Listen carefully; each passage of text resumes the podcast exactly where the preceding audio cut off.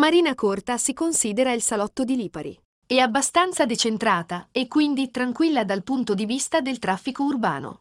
Una volta la piazzetta di Marina Corta era sempre piena di gente d'estate ed inverno perché da lì arrivavano e partivano gli aliscafi mentre le navi arrivavano a Sottomonastero. Poi nel 2001 si pensò di unificare i due scali e questo svuotò Marina Corta in particolare nella stagione invernale. D'estate invece rimane uno dei luoghi di incontro più frequentati dell'isola dove nelle feste estive si tengono spettacoli e si esibiscono cantanti ed orchestre. Dal centro di Lipari si può arrivare percorrendo la via Garibaldi, dove sono presenti numerosi locali e negozi di souvenir.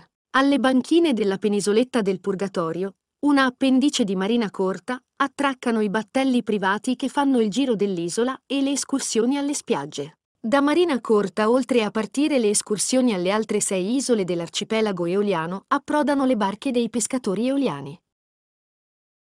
Marina Corta è sicuramente uno dei punti più suggestivi di Lipari. Qui si trova una splendida piazza con ristoranti e bar dove è possibile incontrarsi per conversare, svagarsi, riposare e fare colazione con la granita e brioche, gustare un gelato, prendere un aperitivo con vari stuzzichini. A rendere ancora più pittoresco il paesaggio, oltre alla vista sul castello di Lipari, c'è la piccola chiesa delle anime del Purgatorio.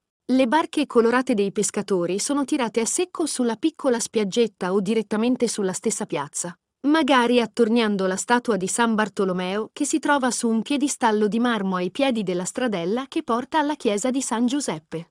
La sera marina corta diventa ancora più bella sotto la notte stellata e con il riflesso delle luci sull'acqua.